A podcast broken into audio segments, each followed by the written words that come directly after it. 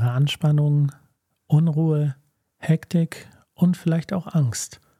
Viele haben diese Bewusstseinszustände in den vergangenen drei Jahren intensiv erlebt und manche kommen aus der Angstschleife nicht mehr raus. Was ist Angst eigentlich? Wie entsteht sie? Und sind wir ihr tatsächlich hilflos ausgeliefert? Können wir unsere Bewusstseinszustände vielleicht aktiv beeinflussen? Was unsere Gehirnwellenfrequenz und ein zehnstöckiges Hochhaus damit zu tun hat, das möchte ich heute erklären. Mein Name ist Uwe. Herzlich willkommen bei Om Noises. Ihr werdet mich nicht mögen, weil ich hart bin. Je mehr ihr mich hasst, desto mehr werdet ihr lernen. Habt ihr Maten das verstanden? Silence becomes noise. Wir werden alle sterben.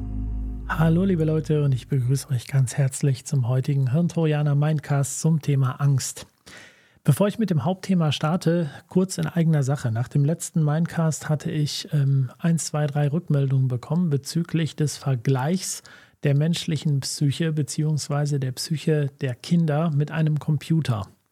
Wenn ich die persönlichen Angriffe und überbordenden Emotionen jetzt mal aus diesen äh, Kritiknachrichten rausfilter, blieb als Information halt eben übrig, dass Kinder emotionale Wesen sind und man äh, die so nicht vergleichen könnte. So, hier muss man ganz klar widersprechen. Man kann es so vergleichen. Unser Gehirn ist ein logisches System und auch Emotionen gehören zu diesem logischen System.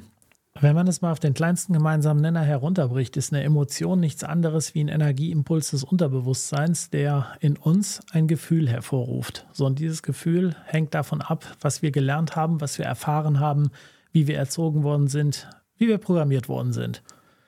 Auch die Angst ist nur ein Energieimpuls, auch nur eine kleine Emotion. So, und Emotionen sind eigentlich gar nicht so schlimm. Ganz im Gegenteil, man kann mit Emotionen relativ gut handeln, wenn man es denn gelernt hat. So, und das ist das Problem unserer heutigen Zeit. Die meisten kommen mit ihren Emotionen nicht mehr klar, beziehungsweise lassen sich von ihren Emotionen beherrschen, was man auch an der Art und Weise ähm, ja, erkennen kann, wie solche Kritiken teilweise an mich herangetragen werden. Wie gesagt, äh, sehr emotional, äh, meistens direkt mit einem persönlichen Angriff, wenn auch nur subtil, aber es geht immer direkt in die persönliche Ebene. Man kann nicht auf der sachlichen Ebene bleiben, sondern man muss sofort beleidigend werden. So, und daran merkt man halt eben die überbordernden Emotionen, die derjenige nicht mehr unter Kontrolle hat. Und wenn man seine Emotionen nicht mehr unter Kontrolle hat, dann hat man eigentlich die Kontrolle über sein Leben verloren.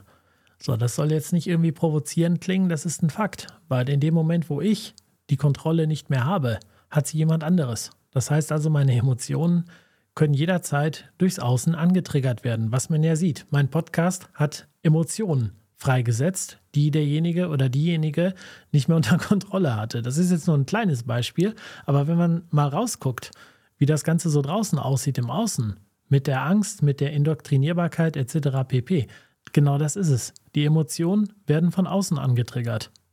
Die werden gesteuert. So, und deshalb ist es unheimlich wichtig, dass man diesen Prozess der Emotionen, wie Emotionen funktionieren im eigenen System, dass man den kennt, dass man auch versteht, was das eigentlich ist, eine Emotion. Dass man lernt, sich dem nicht hilflos quasi auszuliefern und äh, ja, und ich kann ja nicht, ich bin ja gerade so ängstlich und oh, ich kann ja, nein, das ist der falsche Weg. Ich lehre im Mind Mechanics Kurs als erstes eigentlich ähm, das Prinzip der Trinität von Körper, Geist und Seele. So, es gibt die Seele als Bewusstsein. Das sind wir. Das ist das höhere Ich, könnte man auch sagen. Also unser bewusstes Ich. So, und dieses bewusste Ich herrscht über Körper und Geist. Das heißt, wir sind die Kreatoren unserer Gedanken, wir sind die Kreatoren auch unserer Emotionen. Die Frage ist, wie viel wir zulassen. Ich vergleiche das auch immer ganz gerne mit einem Computersystem. Und zwar, stellt euch einfach vor, ihr sitzt vor einem Computer. So, vor euch ist der Monitor, vor euch ist die Tastatur, unterm Tisch steht der PC. So könnte man die Trinität aus Körper, Geist und Seele beschreiben. Der Körper ist die Peripherie, das heißt die Kamera, die Kopfhörer, das Mikrofon, die Tastatur, die Maus von mir aus, egal. Der Geist ist der PC, der unterm Tisch steht. Mit dem Arbeitsspeicher, mit dem Prozessor, mit den großen Festplatten. Das ist unser Geist. Und ich würde sogar sagen, es ist unser Unterbewusstsein. Die unterbewussten Regionen unseres Gehirns, auf die wir keinen Zugriff haben, also keinen direkten Zugriff. So, und hier werden alle Informationen verarbeitet. Also alles, was über unsere Sinneswahrnehmung quasi reinkommt. So, und wer sich schon mal ein bisschen mit dem Thema beschäftigt hat, der weiß, dass unser Bewusstsein, also das, was wir bewusst wahrnehmen, das sind ungefähr so 40 Sinneswahrnehmungen pro Sekunde. So, und jetzt schätzt mal, wie viel Sinneswahrnehmung unser Unterbewusstsein pro Sekunde verarbeitet. Denkt mal kurz drüber nach.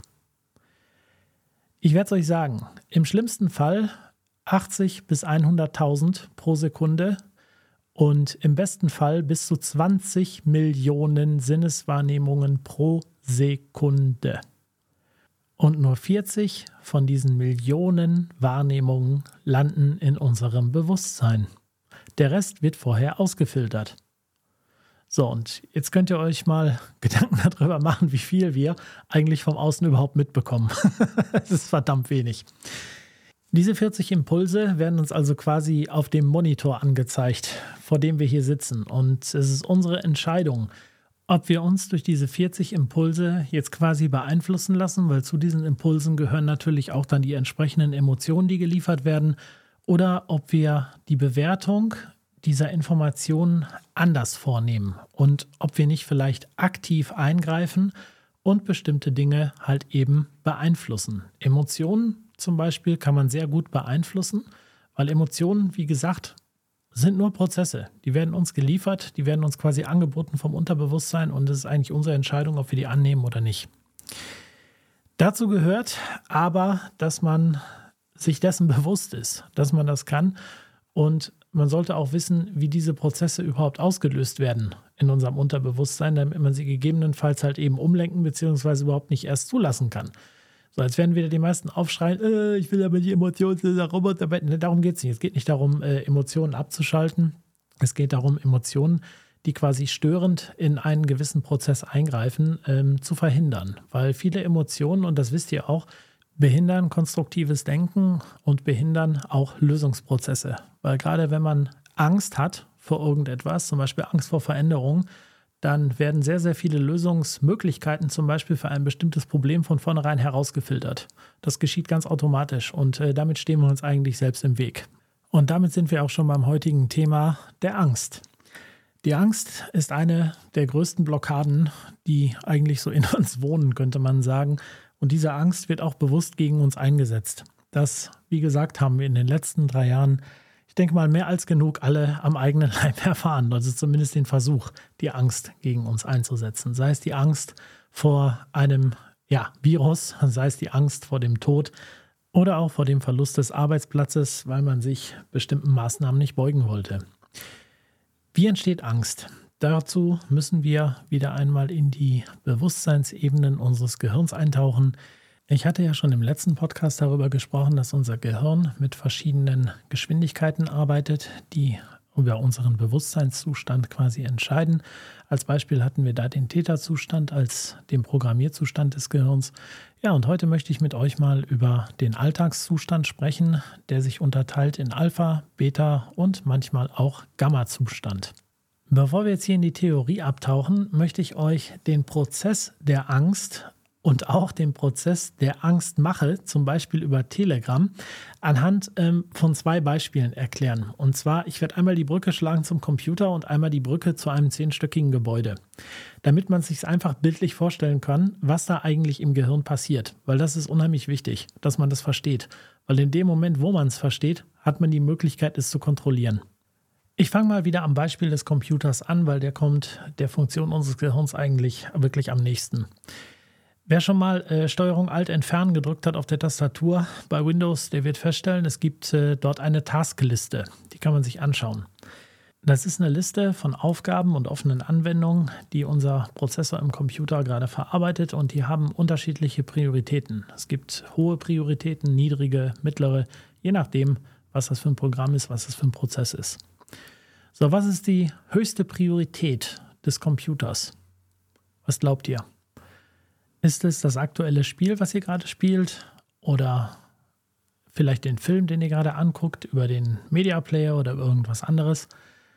Nein, weit gefehlt. Es ist die Systemstabilität. Oder mit anderen Worten ausgedrückt, der Selbsterhalt des Systems. So, und das ist eine Sache, die der Computer mit unserem Gehirn absolut gemeinsam hat. Auch unser Gehirn hat als höchste Prioritätsstufe den Selbsterhalt des Systems.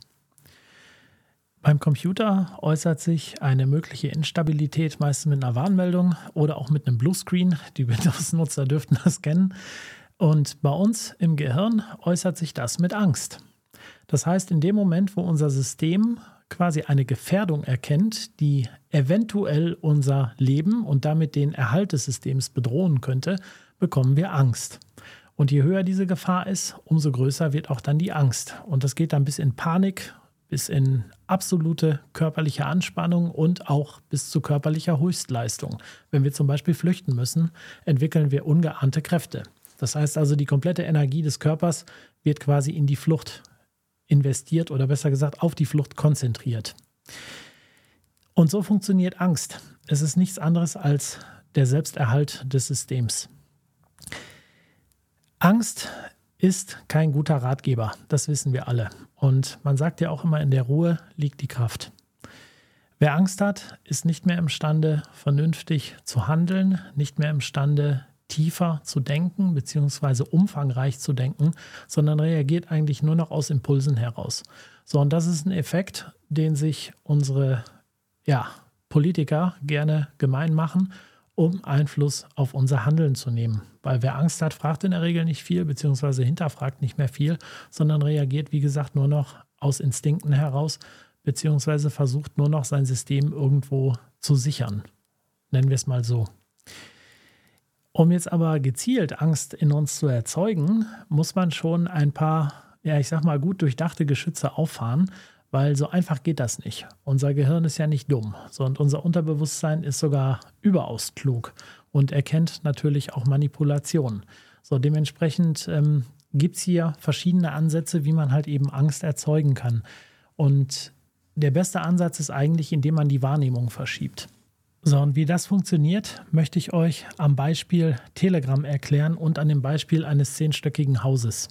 Deshalb stellt euch jetzt mal bitte vor, euer Gehirn ist ein zehnstöckiges Haus und dieses Haus ist aufgeteilt nach Prioritäten. Das heißt also, die unterste Etage hat die niedrigste Priorität und die oberste Etage hat die höchste Priorität. In der unteren Etage befinden sich zum Beispiel die Kreativabteilung, die mit sehr großer Weitsicht zum Beispiel Dinge formt, Dinge entwirft, Ideen hat. Daneben ist die Visionsabteilung, die aus den Arbeiten der Kreativabteilung vielleicht Visionen entwickelt für die Zukunft, vielleicht auch ja völlig neue Lebenswege, vielleicht neue Impulse etc. pp. Also im Prinzip die Abteilung, die wirklich viel Zeit benötigt und vor allen Dingen viel Freiraum, um sich entfalten zu können. So, dazwischen kommen verschiedene andere Etagen, auch die Steuerungsabteilung, wo der ganze Bewegungsablauf zum Beispiel gesteuert wird, die Emotionsabteilung, wo unsere Emotionen eingeordnet werden. So, und ganz oben, ganz oben befindet sich die Systemsicherungsabteilung.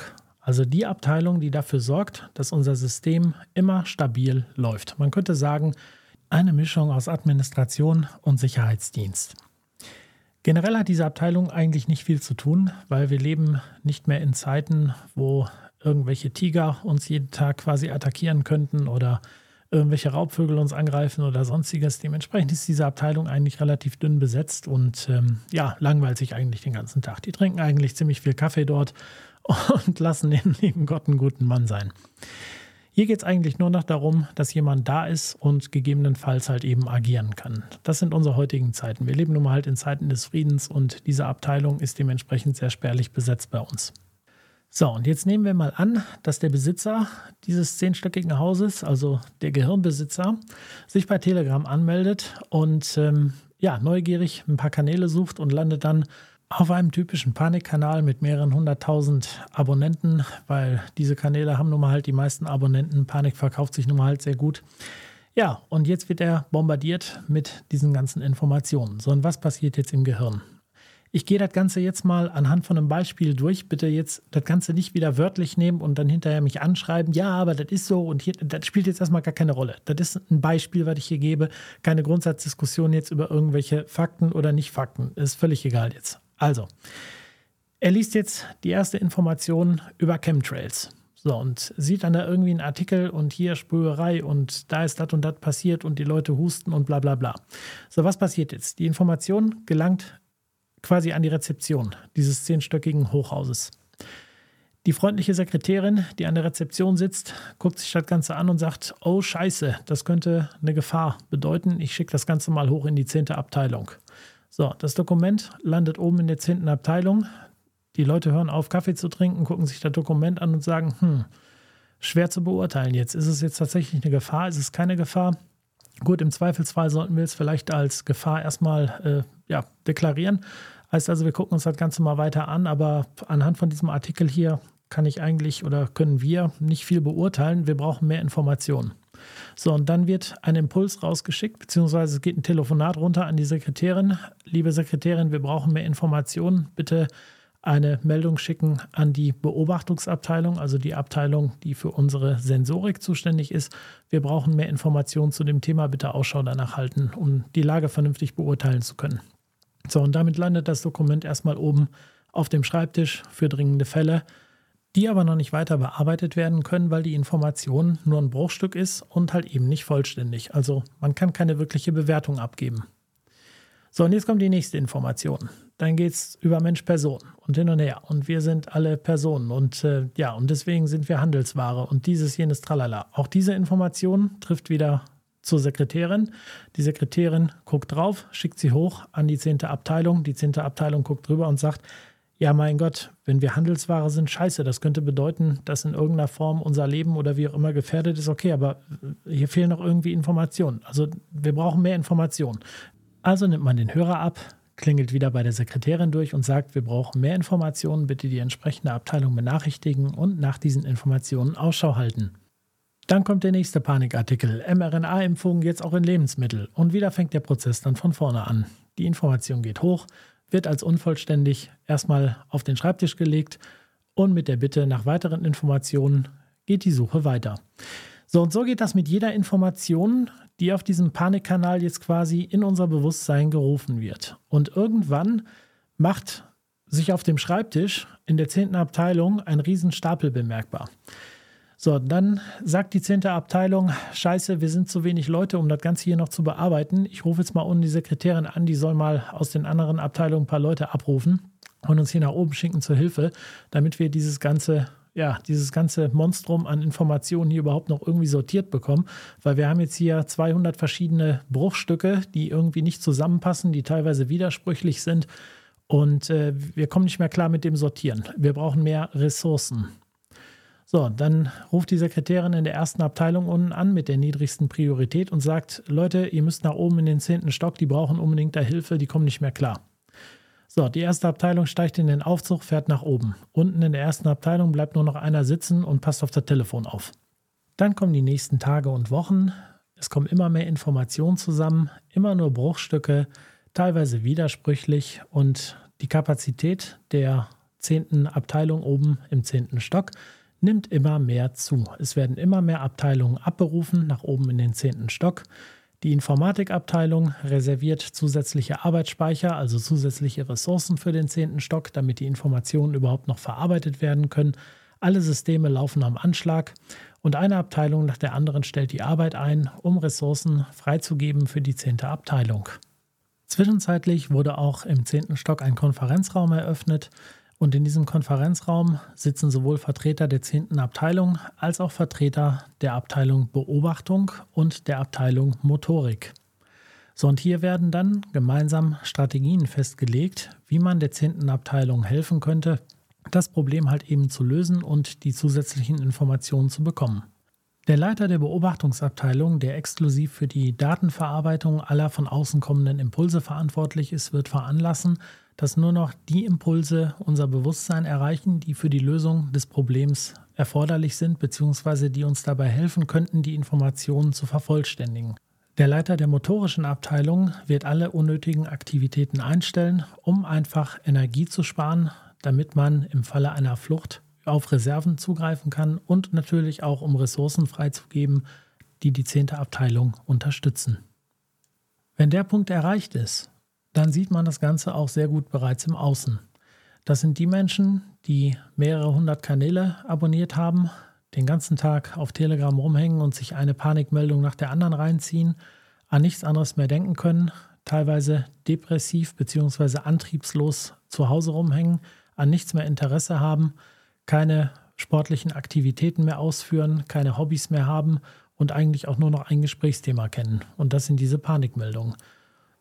Jetzt würden die meisten von euch wahrscheinlich sagen, ja, okay, gut, ähm, das ist ein temporärer Effekt und das verschwindet ja auch irgendwann wieder. Ja und nein. Es kommt darauf an, wie tief jemand drin ist und wie lange dieser Prozess andauert. Das sehen wir auch heute. Es gibt nach drei Jahren Leute, die haben sich wieder halbwegs gefangen und es gibt Leute, bei denen hat sich dieser Panikkreislauf noch verschlimmert. Und die Ansichten, oder besser gesagt, ähm, doch, nee, die Ansichten, bleiben wir dabei, einfach die Ansichten. Ob das jetzt äh, eine bestimmte Überzeugung ist, wer uns rettet oder wie auch immer, die werden immer extremer. So, und das sind die Leute, die in dieser Schleife hängen geblieben sind. Es ist nämlich so, wenn unser Gehirn eine gewisse Zeit einem Reiz quasi ausgesetzt ist, eine gewisse längere Zeit, dann ähm, reicht diese Software-Simulation nicht mehr. Das heißt also, die zehnte Abteilung braucht nicht nur quasi vorübergehende Ressourcen, die quasi simuliert werden bzw. virtuell vergeben werden, sondern sie braucht physische Ressourcen. Und das ist der Moment, wo unser Gehirn beginnt, sich quasi umzustrukturieren. Unser Gehirn ist ein dynamisches System. Das heißt also, das Gehirn strukturiert sich entsprechend den Anforderungen um. So, und wenn wir die ganze Zeit quasi in der zehnten Abteilung die volle Beschäftigung haben, wird unser Gehirn zusätzliche Datenautobahnen aufbauen in diese zehnte Abteilung, also um es bildlich einfach zu verstehen. Das heißt also, neue Synapsen werden gebildet und gleichzeitig werden Synapsen in die unteren Abteilungen abgebaut, weil alles, was nicht mehr gebraucht wird, wird von unserem Gehirn abgebaut, um einfach Energie zu sparen. So, so funktioniert das Ganze. Das heißt also, je länger wir in dieser Angstschleife quasi leben, umso mehr strukturiert sich diese Angstschleife auch physisch im Gehirn. So, und deshalb ist es unheimlich schwer, nach einer gewissen Zeit dort wieder rauszukommen. Und je länger dieser Prozess dauert, umso mehr manifestiert sich dieses Ding im Gehirn. So, und da wieder rauszukommen, das braucht eine ganze Menge Zeit. Vor allen Dingen, es braucht einen Gegenpol. Das heißt also, um da wieder rauszukommen, müssen wir im Prinzip das Gegenteilige tun, damit sich in die gegenteilige Richtung wieder Synapsen bilden und die Synapsen in die zehnte Abteilung abgebaut werden. So, ihr könnt euch vorstellen, das ist kein einfacher Prozess, gerade in den Zeiten, wo wir heute leben und Angst äh, der ein ständiger Begleiter ist. Man versucht ja ständig unsere Angst zu triggern über Medien etc. pp. Da kommt man im Prinzip nicht mehr raus. So, und das ist auch die große Falle, die ich hier sehe bei dem Medium Telegram. Dieser ständige Panikkreislauf auf Telegram mit unvollständigen Informationen, mit teils widersprüchlichen Informationen, mit äh, sehr viel ausgedachten Informationen auch, sorgt dafür halt eben, dass die zehnte Abteilung eigentlich gar nicht mehr zur Ruhe kommt. Und das ist genau das, was ähm, ja, der ganzen Geschichte hier extrem gut in die Hände spielt. Denn die zehnte Abteilung verbraucht eine ganze Menge Energie und kennt auch keinen Feierabend. Die Leute, die sich in so einem Kreislauf befinden, wissen, was es bedeutet, schlecht zu schlafen, dass man sehr schlecht auch träumt nachts, dass man mehrmals nachts aufwacht das sind alles Anzeichen dafür, dass die 10. Abteilung bereits am absoluten Anschlag arbeitet und äh, das Energiesystem des Körpers quasi mächtig darunter leidet. Und irgendwann mit psychosomatischen Reaktionen antwortet, wie zum Beispiel Schlafstörungen, Essstörungen, Antriebslosigkeit, Müdigkeit, Herzproblemen etc. pp. Es entsteht dadurch natürlich ein sehr hoher Leidensdruck und gerade dieser Leidensdruck macht denjenigen oder diejenigen dann auch anfällig für sogenannte Scheinlösungen. So, und das ist das nächste Problem, was ich auch hier bei Telegram sehe. Ihr wisst ja, dass es hier auf Telegram äh, für jeden Geschmack eine passende Lösung gibt. Seit Mensch-Person, seit ähm, die Reichsgeschichte, seit die Galaktische Föderation, seit äh, irgendein anderer esoterischer Bumpitz, seit was weiß ich irgendwas. So, und ähm, unser Gehirn, also die zehnte Abteilung, die Panikabteilung quasi, ist für jede Lösung dankbar. So, und wenn der Leidensdruck in uns selbst entsprechend hoch ist, dann ist die Abteilung auch imstande, zum Beispiel eine Lösung zu akzeptieren, die vielleicht irrational ist, aber die in dem Moment Erleichterung schafft. Das heißt also, wenn dann zum Beispiel so eine Lösung kommt wie die Galaktische Föderation, die auf einem Roman beruht und ja, eigentlich, ähm, wie soll man das sagen? Ich sag mal, völlig im Kontrast steht zur Realität, dann wird die trotzdem angenommen. Genauso wie diese ähm, Geschichte mit den Reichsgesetzen etc. pp. Natürlich, ja, es gibt diese Gesetze. Aber wer sagt euch, dass diese Gesetze nicht zielgerichtet dort installiert wurden und ihr mit der Nase drauf gestoßen wurdet, um genau in diese Richtung zu laufen? Hat da schon mal jemand drüber nachgedacht? So, die könnten genauso gut installiert worden sein, damit ihr darauf gestoßen werdet und sagt, ja, hier ist die Lösung. So, und ähm, man konzentriert sich dann auf diese Lösung und die 10. Abteilung wird auch hier den Fokus sehr eng in diese Richtung halt eben setzen, um sich selbst zu entlasten. Also um das System quasi wieder in die Normalität zu bringen. So, und das ist dann halt eben diese radikale Überzeugung, die manche an den Tag legen und sich auch von nichts anderem mehr überzeugen lassen. Das ist nichts anderes wie die engste Fokussierung quasi auf diese eine Lösung und ähm, wir wollen nichts anderes sehen. Hier ist die Lösung, Punkt aus Ende. So, und wenn, ihr, wenn dieser Zustand erreicht ist, ist es für das, ja, für das sogenannte System sehr einfach, euch als bekloppt zu erklären. Weil im Prinzip vom psychopathologischen Befund her seid ihr auffällig. Weil wenn man so eng fokussiert nur noch in eine Richtung schaut, dann leidet man im Prinzip unter einem Wahn. So, und damit könnt ihr eigentlich schon eingeliefert werden. Deswegen, ich sehe diese ganzen Lösungen, die hier äh, diskutiert werden mit Paragraphen etc. pp. und diesem ganzen Zeugs, ich sehe das sehr kritisch. Ich meine, ihr kennt mich von meinem vorherigen Kanal, ich bin ein sehr pragmatischer Mensch und ähm, ich gucke mir viele Dinge aus verschiedenen Perspektiven an. Und wenn ich sehe, ähm, wie diese Dinge hier teilweise trotz äh, ja, jahrelange, jahrelange Misserfolge, würde ich sagen, und ähm, eher negativ, wie soll man das sagen, Negativerfahrung in Form dessen, dass Leute dafür eingebuchtet wurden, dass sie so argumentiert haben, wie diese Lösungen trotzdem weiterhin als Lösung propagiert werden, dann stelle ich mir irgendwo schon die Frage, mh, hm, ja, warum wird das propagiert? Woher kommt das eigentlich? Wer hat das eigentlich in die Welt gesetzt? Wer hat das eigentlich initiiert? Versteht ihr, was ich meine? So, und die Frage, die sollte man sich bei jeder angebotenen Lösung stellen, weil das Offensichtliche ist meistens nie das Richtige. Da muss man ganz vorsichtig sein. Vor allen Dingen, wenn es so groß ausdiskutiert wird und quasi nur die Leute abgefischt werden, die wirklich dann so, so mit 300% Fokussierung schon dahinter stehen. Die werden dann abgefischt, als Reichsbürger gebrandmarkt und verhaftet. So, und da sollte man vorsichtig sein. Das sieht für mich absolut nach einer Falle aus. Und nicht nur das, sondern auch viele andere Lösungen, die hier auf Telegram äh, quasi immer propagiert werden. Ob das diese Mensch-Person-Geschichte ist oder sonst wird. Ich wäre da ganz vorsichtig. Ihr wisst nicht, ob diese Paragraphen, ob diese, diese äh, vermeintlichen Türen nicht absichtlich installiert worden sind und hinter der Tür ein tiefes Loch ist, wo ihr reinfallt. Da müsst ihr ganz stark aufpassen. Aber gut, das soll heute nicht unser Thema sein, weil da könnte man echt einen eigenen Podcast drüber machen und der würde wahrscheinlich mehrere Stunden dauern. so, kommen wir mal zurück zu unserem zehnstöckigen Hochhaus. Wie kann man diesem Prozess entkommen? Das ist wahrscheinlich jetzt die Frage, die sich viele von euch stellen. Und die Antwort ist eigentlich ganz einfach, indem der Besitzer des Gebäudes die Leitung übernimmt. Diese Prozesse, die dort ablaufen, vom Erdgeschoss bis zum zehnten Stock. Das sind automatisierte Prozesse. Die sind so in unserem Gehirn verankert und da funktioniert auch jedes Gehirn relativ identisch.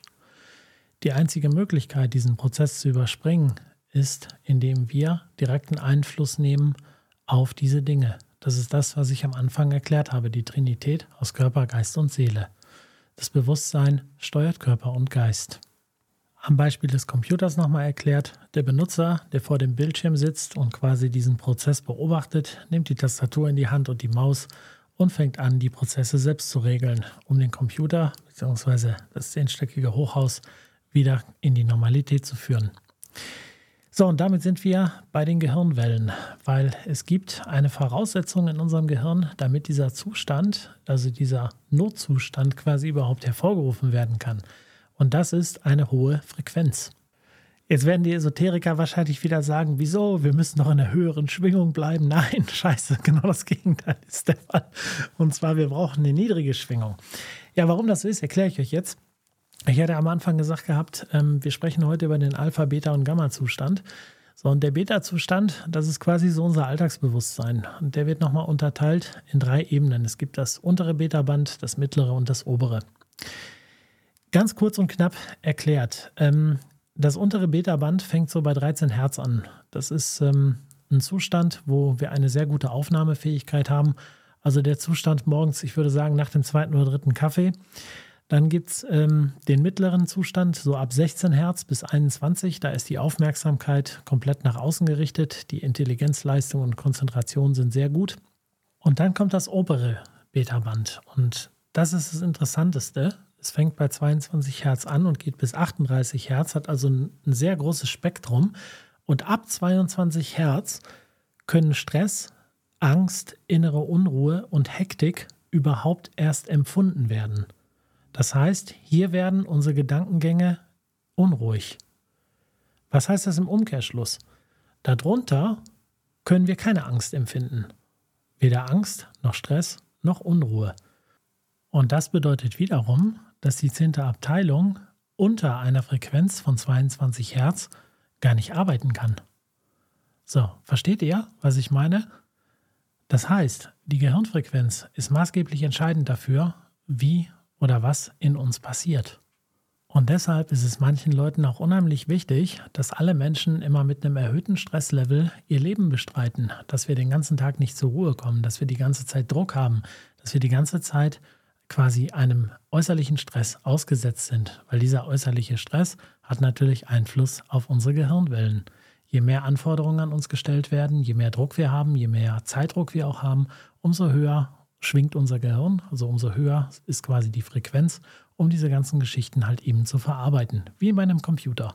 Je mehr Informationen wir quasi dem Computer zur Verarbeitung geben, umso höher taktet der Prozessor. Und genauso ist es hier auch. Es ist nichts anderes. Die letzten drei Jahre haben uns über das obere Beta-Band sogar teilweise noch hinaus befördert. Viele Leute sind öfters auch mal im Gamma-Zustand gelandet. Der Gamma-Zustand zeichnet sich aus durch große Angst, durch eine große innere Anspannung. Hier wird auch der Weg geebnet für verschiedene psychische Erkrankungen, wie zum Beispiel Schizophrenie, Hyperaktivität etc. pp. Und es ist auch der gleiche Zustand, den wir haben bei körperlichen Höchstleistungen. Also hier taktet das Gehirn quasi mit 130 Prozent. Dieser Zustand ja, ist nicht besonders gesundheitsförderlich. Also wenn man ähm, dauerhaft im Gamma-Zustand verharrt, wird man verrückt. Man kann es wirklich so sagen. Und ähm, ja, umso wichtiger ist es halt eben, diesen Zustand eigentlich nicht zu erreichen. Das obere Beta-Band ist schon kritisch, weil auch hier unterliegt der Körper einer sehr, sehr hohen Belastung. Und wer sich hier dauerhaft bewegt, landet in der Regel bei einem Burnout-Therapeuten. Das Positive an der ganzen Geschichte ist, dass unsere Gehirnwellenaktivität keine Einbahnstraße ist. Das heißt also, es ist nicht so, dass ähm, unser Gehirn ein Eigenleben führt und wir keinen Einfluss darauf haben. Ganz im Gegenteil, das ist eine bidirektionale Kommunikationsstelle und wir können sehr wohl unsere Gehirnaktivität auch selbst beeinflussen. Ein gutes Beispiel dafür ist zum Beispiel unsere Atemfrequenz. Wenn wir Angst haben bzw. wenn wir im Stress sind, wird unser Atem in der Regel flacher und schneller. Wenn man jetzt hier mal bewusst auf den Atem achtet und einfach mal drei bis viermal langsam tief ein- und ausatmet, wird man schon feststellen, dass das Stresslevel sinkt. Auch hier gibt es eine bidirektionale Verbindung. Das heißt, sobald unser Gehirn eine höhere Frequenz fährt, atmen wir automatisch schneller. Wir können aber umgekehrt, indem wir den Atem bewusst verlangsamen, die Gehirnfrequenz ebenfalls verlangsamen. Probiert es einfach mal aus. Atmet mal dreimal, viermal langsam tief ein und aus. Ganz langsam, sodass jeder Atemzug ungefähr so fünf bis sieben Sekunden dauert. Also sieben Sekunden ein, haltet ein paar Sekunden und dann sieben Sekunden ausatmen. Und ihr werdet feststellen, das macht was mit euch. Probiert es einfach mal aus. Darüber hinaus gibt es natürlich noch viele verschiedene andere Ansätze, wie zum Beispiel aus dem autogenen Training, aus der Autohypnose, aus der tiefen Meditation etc. pp. Das sind alles sehr gute Werkzeuge, die man benutzen kann, um wirklich die Kontrolle über Körper und Geist quasi zurückzugewinnen. Sie sind auch ein großer Bestandteil äh, meines Kurses Mind Mechanics. Dort lernen wir ganz viele von diesen Techniken und probieren die auch aus und optimieren die für jeden quasi individuell, dass die halt eben auch passen. Und es ist wirklich super interessant zu beobachten, welche Macht man eigentlich über Körper und Geist hat, vor allen Dingen über die eigenen Gedanken, über die eigenen Körperfunktionen etc. pp. Die Leute im Kurs sind immer wieder überrascht, wie einfach man zum Beispiel im Bein den Blutdruck erhöhen kann, nur mit der Kraft der Gedanken. Wie man Kältegefühle erzeugen kann im Körper, Abkühlung etc. pp. Es ist unglaublich. Nur man muss sich halt eben damit mal äh, vorurteilsfrei auseinandersetzen und vor allen Dingen ohne diesen ganzen esoterischen Überbau, weil Meditation hat mit Esoterik nichts zu tun, ganz im Gegenteil. Das, was da als Meditation propagiert wird, äh, ist Realitätsflucht und hat mit dem eigentlichen Geist der Meditation nichts mehr zu tun. Denn der Ursprungsgedanke der Meditation, insbesondere der altvedischen Meditation, liegt auf der wertungsfreien Betrachtung der Realität und vor allen Dingen des eigenen Inneren. Das sagt ja auch schon alleine der Name Meditation von lateinisch medatio, sprich Nachdenken, Nachsinnen, Überlegen. Und nicht verdrängen und verschieben und nicht mehr im Hier und Jetzt sein, sondern bei der Galaktischen Föderation. ja, Leute, ich hoffe, ich konnte euch mit dem Podcast ein wenig wieder die Augen öffnen und euch ein bisschen zum Nachdenken bringen, gerade was ähm, die Beeinflussung eures Bewusstseinszustandes durch Telegram angeht. Ich halte Telegram für sehr gefährlich, wenn man sich dessen nicht bewusst ist. Und hier sollte man wirklich aufpassen, dass man nicht in eine psychologische Falle tappt, aus der man hinterher nicht mehr rauskommt. Also dann, ich wünsche euch alles Liebe und wir hören uns beim nächsten Mindcast.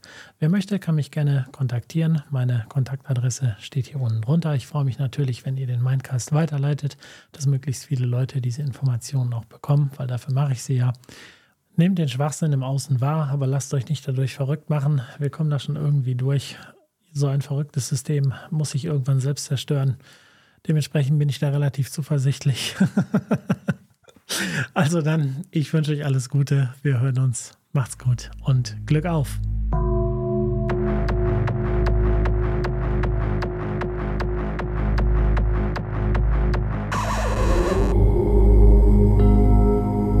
Silence becomes noise.